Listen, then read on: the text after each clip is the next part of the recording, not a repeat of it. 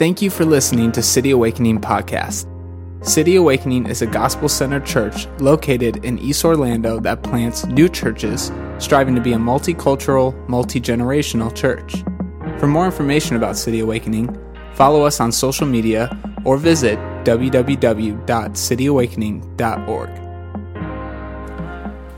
Well, good morning. Uh, my name is Lewis. I'm the lead pastor here at um, City Awakening. Uh, so it's great to worship with you both here on site and to those of you who are watching online. Um, I do want to say just a little bit if you're thinking, like, man, the Pastor looks tired this morning. Yeah, I, I am tired, okay? I've been dealing a lot with my uh, father this past week, you know, probably operating on maybe four to five hours of, of sleep. So, like, you know, but I mean, I had, you know, a couple shots of espresso this morning. So, amen to the espresso drinkers, okay? Uh, so I'm getting a little wired up here, uh, fired up here today, but I want wanted to let you know, too, that my father is officially out of the hospital now. So I'm very thankful for that. I know you all been praying for that. And so I'm um, happy for that. You know, he's still going to have a long road to recovery, but uh, I am very thankful for all your prayers. Wanted to give you that little update that he is out. So if I look tired, that is why I am tired. Been dealing with a lot of that. So, uh, but excited to be here today. We are continuing the teaching series that we've been doing called Visible God, which is all about um, seeing God through the life of Jesus. All right, we're studying a book of the Bible called the Gospel Gospel of John, which records the life and the words of Jesus as it was written by an original follower or an original source of Jesus. Now, we are in the final few chapters of this study. And in these final few chapters, it brings us to a place in history where we're studying the trial, the crucifixion, the death and burial and resurrection of Jesus. Today's text is taking us to the point in history where we are studying the crucifixion of Jesus. And when a lot of us think about the crucifixion of Jesus, a lot of times what we focus on and what we think about is the great suffering of the cross. And rightfully so to think about that. Because historically we know that the Romans were experienced at persecution and at executionary techniques. And we know that the crucifixion was one of their primary, most painful executionary techniques that they used. And so without a doubt, the question is not, did Jesus suffer tremendously? We know he suffered tremendously just by looking at the history of, of the executionary methods of the crucifixion. So the question isn't, did Jesus suffer tr- tremendously? The question is, was his suffering a pointless tragedy? Right, that's the question. The question is, was his suffering a pointless tragedy that helps nobody?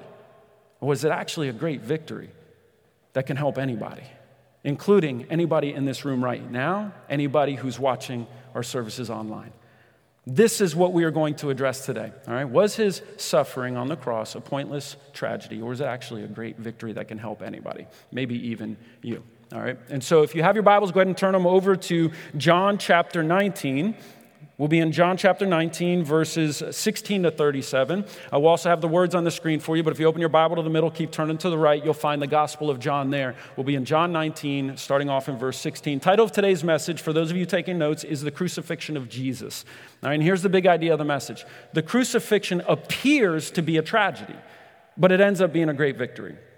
All right, the crucifixion of Jesus appears to be a tragedy, but it ends up being a great victory uh, for you and for me. And you're going to see that in today's text. You'll, you'll see why. Uh, let me give you just a little bit of context here, okay? At this point in John chapter 19, Ro- the Roman governor Pontius Pilate has already given Jesus a death sentence. Now, he already said he's going to crucify Jesus. And, and he already actually, on three different occasions, he, he says that Jesus is innocent.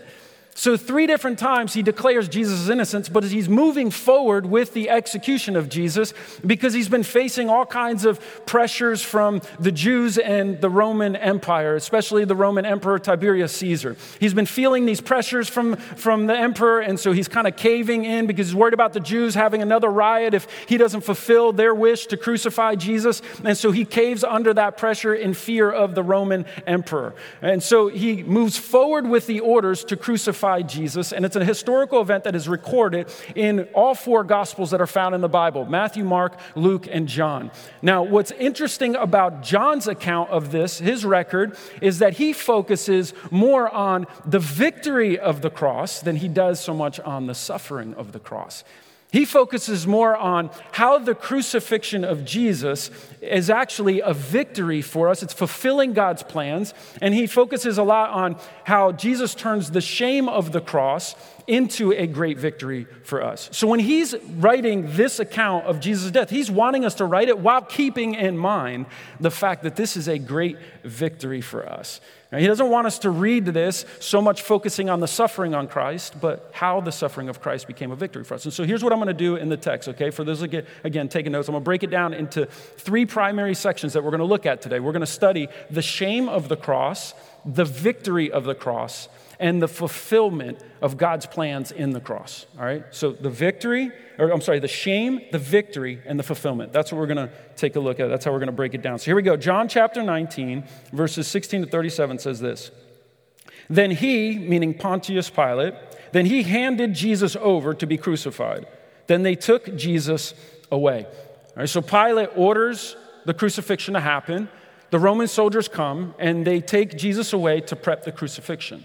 Now, at this point in the text, Jesus has already been, been flogged, uh, which is you know, just a, a, horrendous beating that people would receive from the Romans. And many people actually died from Roman floggings alone. It was a way for them to maximize the pain and the punishment of the crucifixion. But many people died from the Roman floggings alone. And the reason is because they would take um, basically these leather whips and kind of break them up into little cords, and then they would weave into it um, pieces of, of bone, sharp bone. Sometimes, if you look at it, uh, just from an archaeological perspective, you'll see that they have some hooks on them. Almost looks like they're uh, like a fishing hook sometimes. And it was to be able to sink into the person's flesh as they are being whipped. And so people lost a tremendous amount of blood when they were flogged um, to the point to where many of them died. Well, at this point in the text, Jesus has already been flogged. He has the crown of thorns that are piercing into his skull.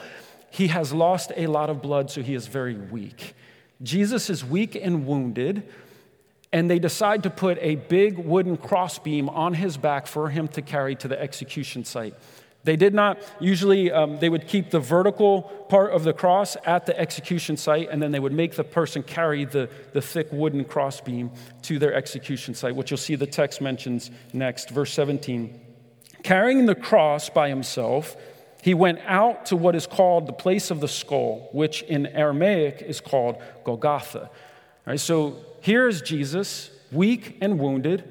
He's having to carry his cross in the public streets to the place where he's going to be executed. It was a way for them to public, publicly shame the person that was being crucified. They basically wanted you to go through one of, the, one of the more public areas so that everybody can see you having to carry your cross through the streets. They would do this to shame you.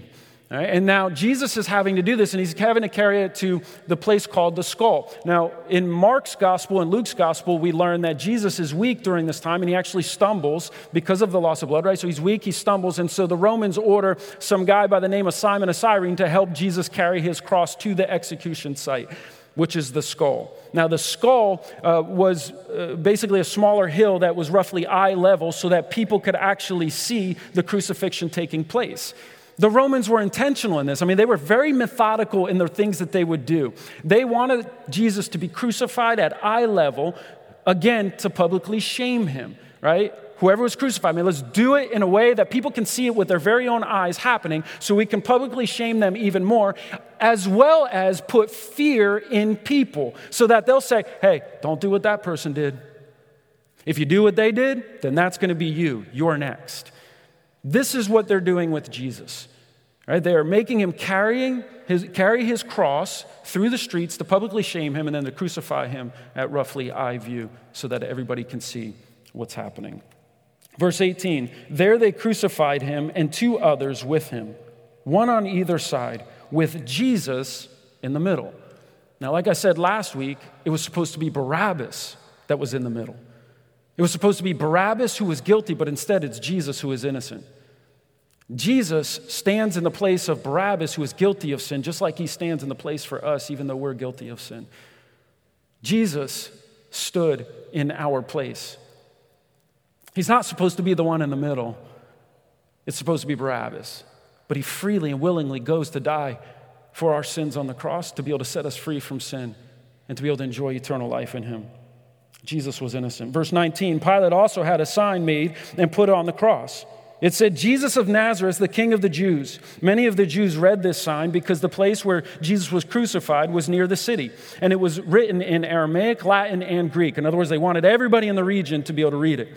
So the chief priests of the Jews said to Pilate, Don't write the King of the Jews, but that he said, I am the King of the Jews. Pilate replied, What I've written, I've written. So historically, what we know is they would take a sign and the Romans would put it on the cross so that people can see the person's name and the crime. That's what they would write on the sign. Here's the person who's crucified, this is their name, and then this is the crime that they committed. So Pilate tells his soldiers, Here's what I want you to write on Jesus' sign. I want you to say, Jesus of Nazareth, the King of the Jews. And the reason why he says that is because he's throwing shade basically at the Jews. He's, he's throwing a jab at the Jews. He's trying to, he knows this is going to frustrate them, so he's kind of getting even with them because of you know, the, all the tensions and political issues that they've been creating between him and the Roman emperor. So he's, and yeah, we don't like that, so change it. I ain't changing that. I'm getting back at you, right, for doing all this. I mean, you kind of manipulated me during this time uh, to try and get what you wanted, which is Jesus being crucified. I tried to tell you he was innocent three different times. But you put this pressure on me. And so, you know what? Here's my way of getting even with you. And so, this is why he, he has that written on the sign. Verse 23 When the soldiers crucified Jesus, they took his clothes and divided them into four parts, a part for each soldier. They also took the tunic, which was seamless, woven in one piece from the top. So they said to one another, Let's not tear it, but cast lots for it to see who gets it. This happened that the scripture might be fulfilled that says, They divided my clothes among themselves, and they cast lots for my clothing. This is what the soldiers did. Notice that the text says that they took his clothes and his tunic, meaning they stripped him naked. All right, they took his, his um, outer garments and then they took his undergarments, which was his tunic, to crucify Jesus naked. It was another way for them to public, publicly shame Jesus. It was another way for them to embarrass him and those who were being crucified. And it, it, was, it was this, you know, let's, let's shame Jesus, you know, let's take his clothes, let's do all these things. And, and so here's what we are seeing in the text. What we're seeing in the text is there's so much shame that's affiliated with the cross. I mean, think about that, right? Jesus is being publicly shamed by having to carry his cross in front of his friends and his family members, in front of all his neighbors and people. He's being publicly shamed by being crucified on a hill that is eye level so that everybody can see. And he's being publicly shamed by being stripped of all, of all his clothing, clothing so that he can be crucified naked. There is so much shame that is affiliated in the cross.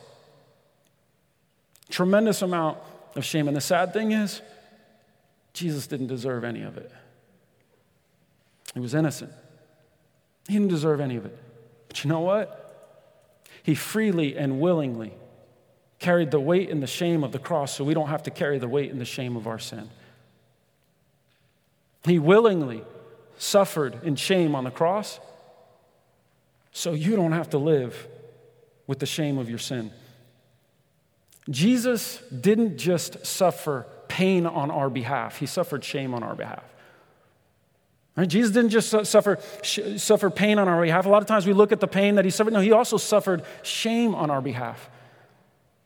Look, everybody in this room, whether you're a, a, skeptic or not, everybody watching online, whether you're a skeptic or not, we all have different shameful areas in our lives that, that we try to keep hidden, that we don't want other people knowing about. It could be maybe mental issues that we, we're struggling with. It could be physical things. It could be emotional things. It could be, I mean, how many times in churches do you see Christians trying to put up a front sometimes, acting like everything's okay in their life? Because if I all of a sudden start talking about my pains and my struggles and my hardship that I've been going through this week, then all of a sudden I'm a weak Christian Christian. It's not true. You even see Jesus weeping when he sees his friend Lazarus die. Don't tell me that Jesus was weak. You see Jesus on the cross crying out, Why have you forsaken me? Yet so often we come in with a front acting like everything's okay and I'm okay. I can't tell you, can't tell you about my problems as a pastor. Can't tell you about because if I do, then all of a sudden I'm weak in my faith. So, we try to do is we try to bury this stuff. We try to hide this stuff. You know, maybe mental issues we're wrestling with, physicality, emotions, spiritual things that we're wrestling with, because we're afraid if people see the true thing, then they may reject us. We are afraid to reveal the true nakedness of our soul. But you know who sees through that? You know who sees all of that? It's Jesus.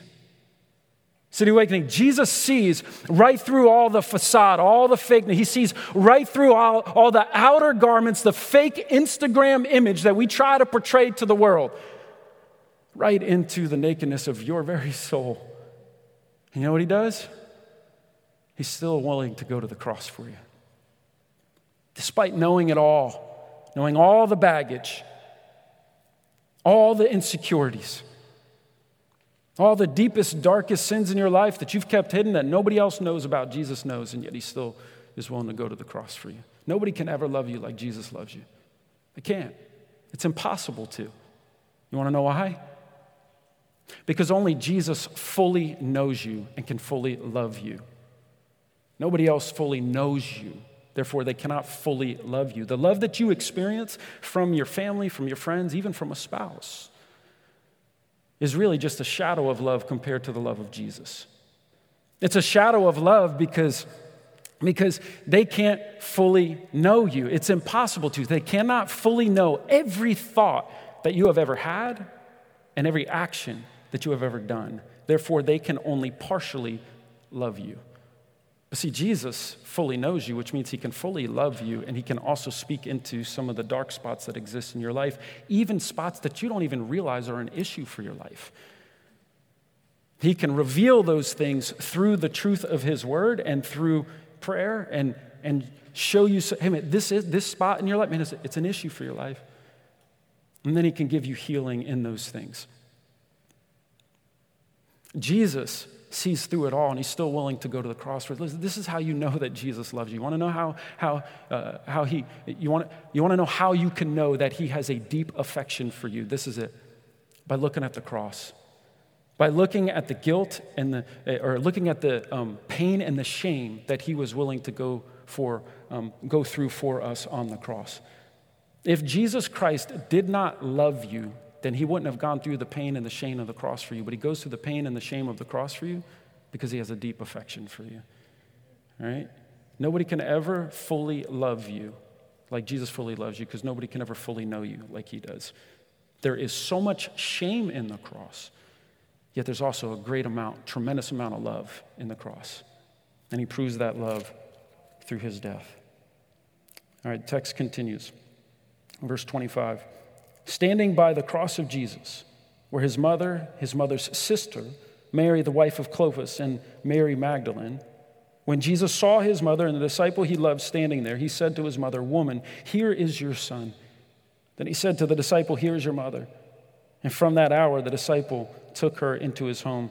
You know, Jesus is looking out for his mother here, and he's uh, basically saying, uh, you know, he wants to make sure that his mother's cared for by one of his disciples. And what, what is incredible to me about this, you know, sometimes we'll, I think we'll just read scriptures and we don't stop and we don't think about the great character of God. And, and I think what we see here is, is even as Jesus is suffering um, his most painful moment in life, he is still thinking about the well being of others. And that's how loving he is, that's how generous Jesus is, that's how caring he is. Think about that. He is suffering the most um, tremendous pain ever in his life, and in this moment, he's still thinking about the well being of others, especially his mother. Verse 28 After this, when Jesus knew that everything was now finished, that the scripture might be fulfilled, he said, I am thirsty. A jar full of sour wine was sitting there, so they fixed a sponge full of sour wine on a hyssop branch and held it up to his mouth. Um, the, uh, the wine that he's talking about here is a different wine than what you see in Mark um, chapter 15. In Mark chapter 15, that was a wine that was mixed with, with myrrh. Uh, and so the soldiers would drink a sour wine in order to be able to quench their thirst. I mean, you got to think, right, where they're in the hot Middle Eastern heat. And so now a lot of people would actually die from thirst and dehydration because of the heat as they were being crucified. Well, the soldiers had this sour wine that they would basically drink. And some say it might have been like vinegar or whatever. And so you know, I don't know how that, that's going to quench your thirst but I don't know. So anyway, so they would drink that to actually quench some of their thirst. Uh, but in Mark, uh, Mark chapter 15, it says that you know, Jesus was also offered uh, wine with, with uh, myrrh on it, which was acting more like a sedative for people, um, you know, to help to kind of relieve some pain. Well, Jesus drinks the, the sour wine, but he rejects the wine with, with myrrh. So it's not like he's receiving a sedative in this moment. He drinks the sour wine so that he can quench his dry, parched throat to be able to usher out one final victorious phrase. Right? It's one final thing. One, he's trying to quench his thirst in his dry, parched mouth so that he has enough strength to usher out these words in verse 30. When Jesus had received the sour wine, he said, It is finished. He said, It is finished. Shouted it victoriously. It is finished. And then he breathed his last. He gave up his spirit, meaning he died. Notice nobody took his life, he freely gave up his life. He gave up his spirit and breathed his last. He died. With his very last breath of life that he had, he victoriously shouted out the words, It is finished. How is that a victory? How does that turn the shame of the cross into a great victory for us? It's because when Jesus is saying this, he is, he is basically declaring a victory of salvation for us. When he says it is finished, he is saying that the work he came to do is finished. The salvation work he came to do is now finished, which was to pay the death penalty that we deserve to die for our sins. That's what Jesus is saying. See, the Greek phrase, it is finished, comes from the, the Greek word called tetelestai, all right? And, and it basically means uh, it, is, it is finished or paid in full. Literally means paid in full. It'd be like what you would say, you know, if you had a big debt, like maybe let's just say a, a, mortgage debt that, you know, you owed a ton of money on, and then all of a sudden, you know, you, you paid it off. You paid it, and you say it's finished, it's done, it's paid for, it's paid in full. This is exactly what Jesus is saying here. He's saying that we have accrued an infinite, massive amount of sin debt against God, and yet He's paid it off. He's paid it in full because of His infinite loving sacrifice that He made for us on the cross. He's saying it's paid in full. See, you and I, everybody, I mean, we have all eh, accrued an infinitely massive sin debt against God. We have all, at least throughout our lifetime, we have at some point and often rejected God, rebelled against God, turned our backs on God, contributed to the destruction of God's creation, contributed to the destruction of our world with our our sinful words and our sinful actions. Jesus is saying, we're not exempt from that. Everybody has accumulated an infinitely massive sin debt against God. But Jesus paid that debt off through his loving sacrifice for us on the cross. And he said, It's finished. I've paid it in full. The transaction is done. You are now free. You're free indeed. It's these words, it is finished, that turns the shame of the cross into a great victory of salvation for us.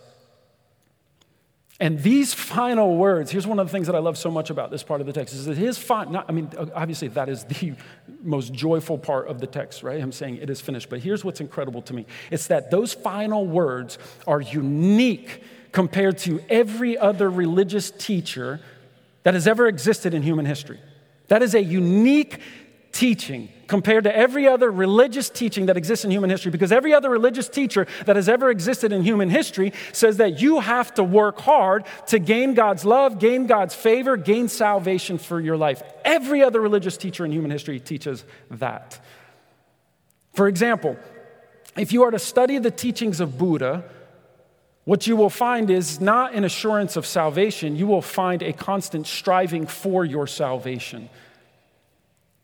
The last words of Jesus were, It is finished. The last words of Buddha, work hard to gain your salvation. Look it up, Google it. Those are the last words of Buddha. Work hard to gain your salvation. Those are two totally different teachings. Jesus is saying that our salvation is received, Buddha is saying that our salvation is achieved. The teachings of Jesus is true and can provide so much liberation and rest for our weary souls. They can provide so much rest because what Jesus says is so much more in touch with the reality of everyday life for you. So much more in touch with the reality of everyday life for me. You to, you want to know what the reality is? The reality is that you stumble every day. I stumble every day. That's the reality.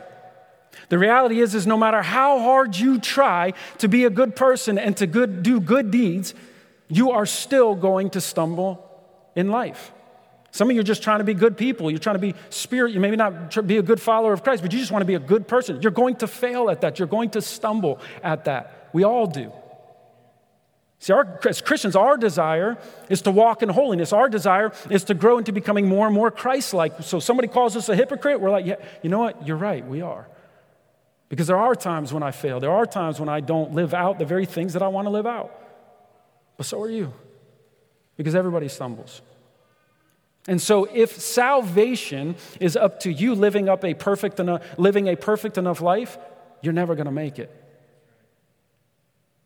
The words of Buddha places a very heavy burden on your soul because it sets a standard that you're never ever going to be able to live up to. The words of, of Buddha puts a very heavy burden on your soul. It's a constant burden of feeling like you're never good enough, and so you have to keep trying harder, like Buddha said, and every other religious teacher in the world says, in order to gain God's love, favor, and salvation for your life. The words of Buddha places a heavy burden on your soul, but the words of Jesus can provide so much rest for your weary, busted up soul.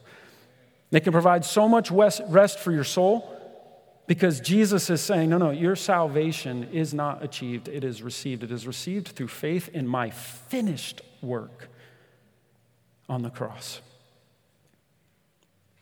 This means that, that you don't have to, to this, is, this is what's so incredibly, incredibly living about it, okay, liberating about it. This is what Jesus is saying. He's saying that, listen, you, you don't have to keep living in the burden and shame of who you are and what you've done or who you aren't and what you aren't doing. Instead, you can live in the finished, victorious work of who I am and what I've done.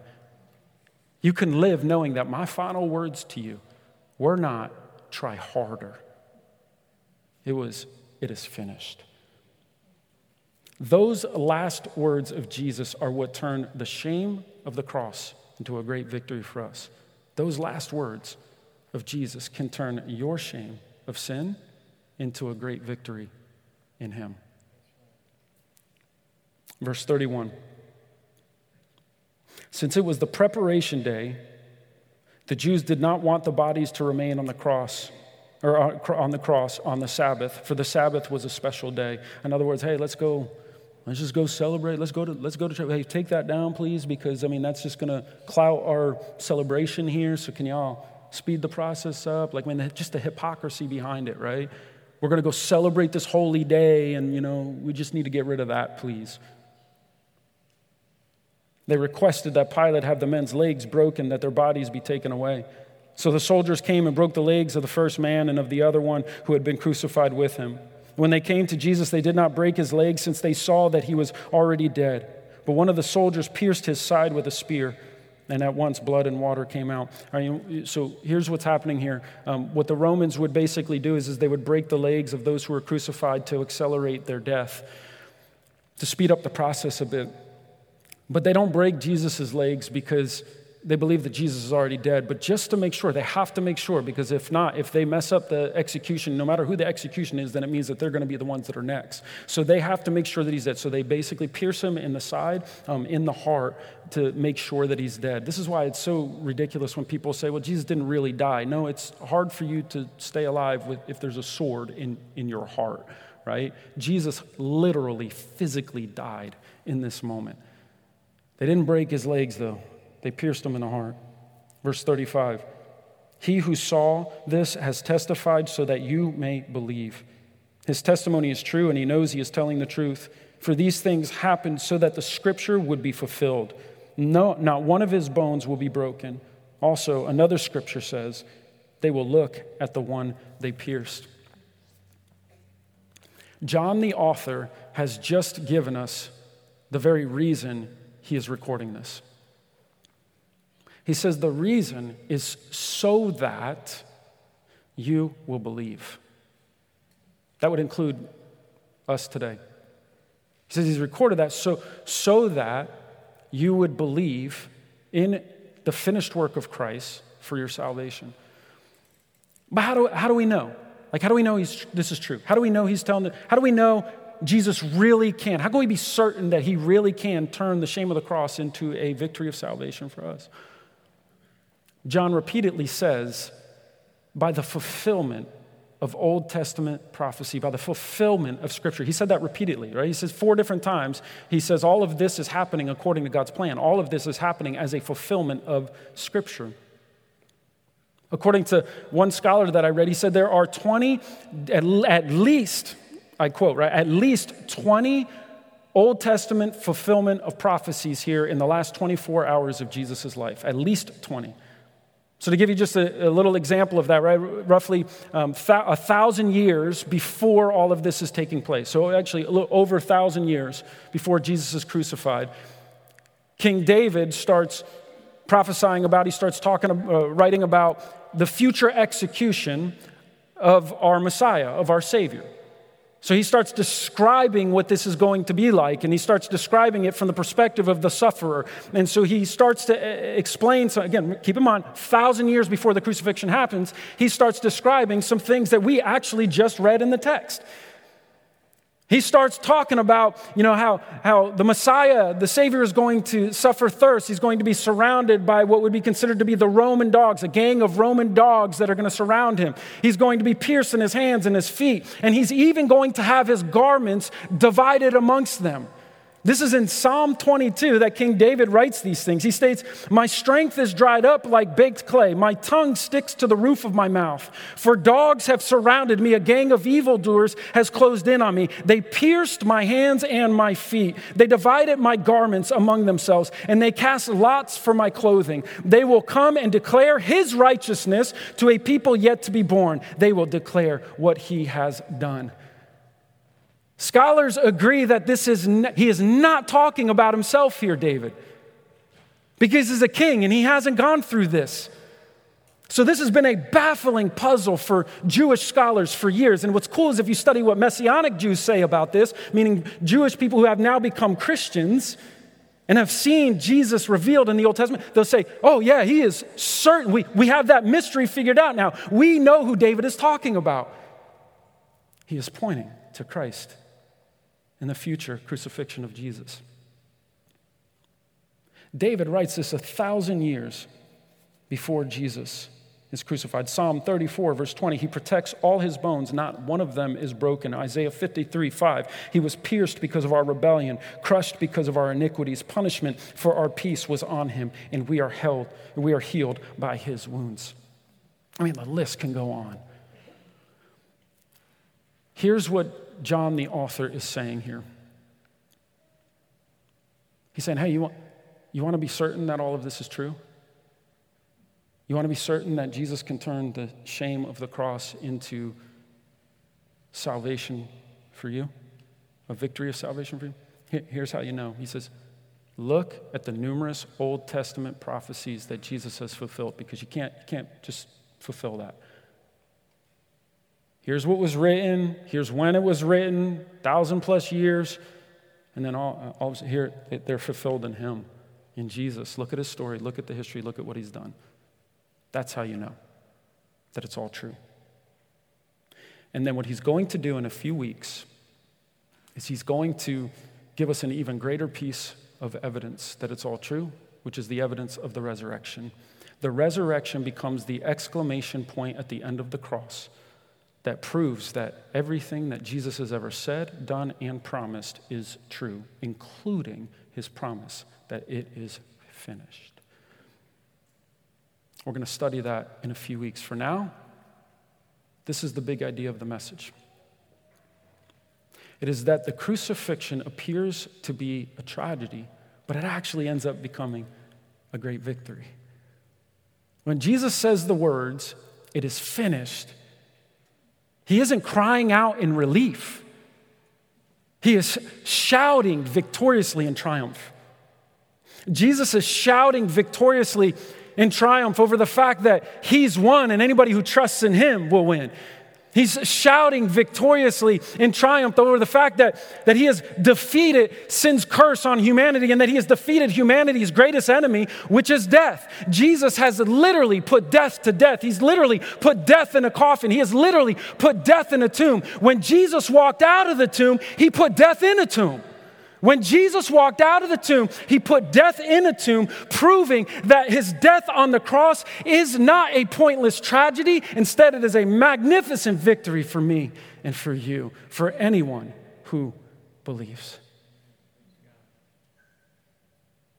So if you are a skeptic, man, trust him as your Savior today.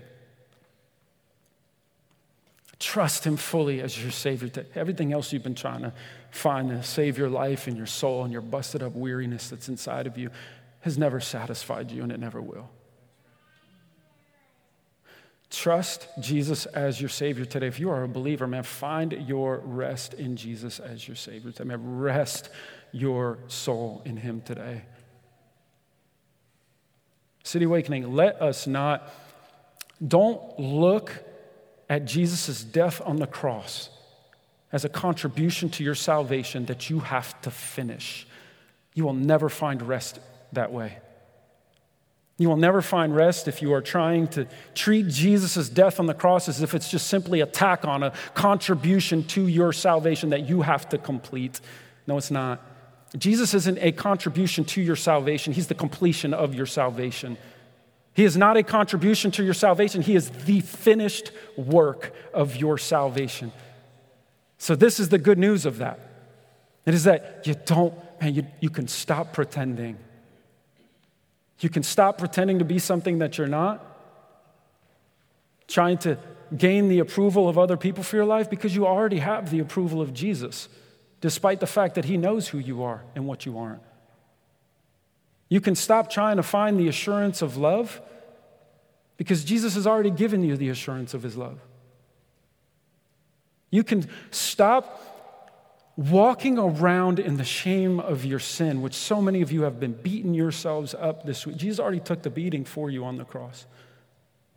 You don't have to keep walking in the shame of your sin, and you don't have to keep, li- you don't have to keep living as if you're still a slave to sin. Why? Because Jesus already died for your sins and he's already given you the resurrection power to be able to overcome your sins. You will never find rest living according to the final words of Buddha saying, try harder. You will find so much rest and joy and peace for your weary soul if you believe, you trust, and you live according to the final words of Jesus saying, It is finished. let's pray.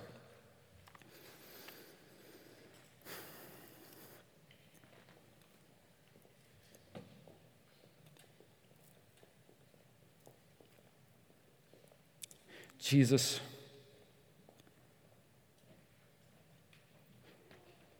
there are so many names in this room,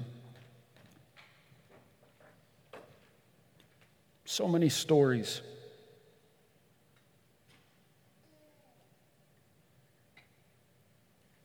Stories filled with hurts, with hardships,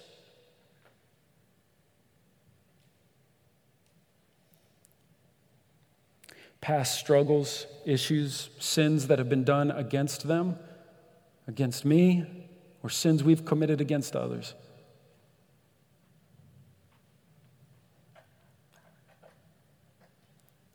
Jesus, so many people watching online right now who are just wrestling with various different things.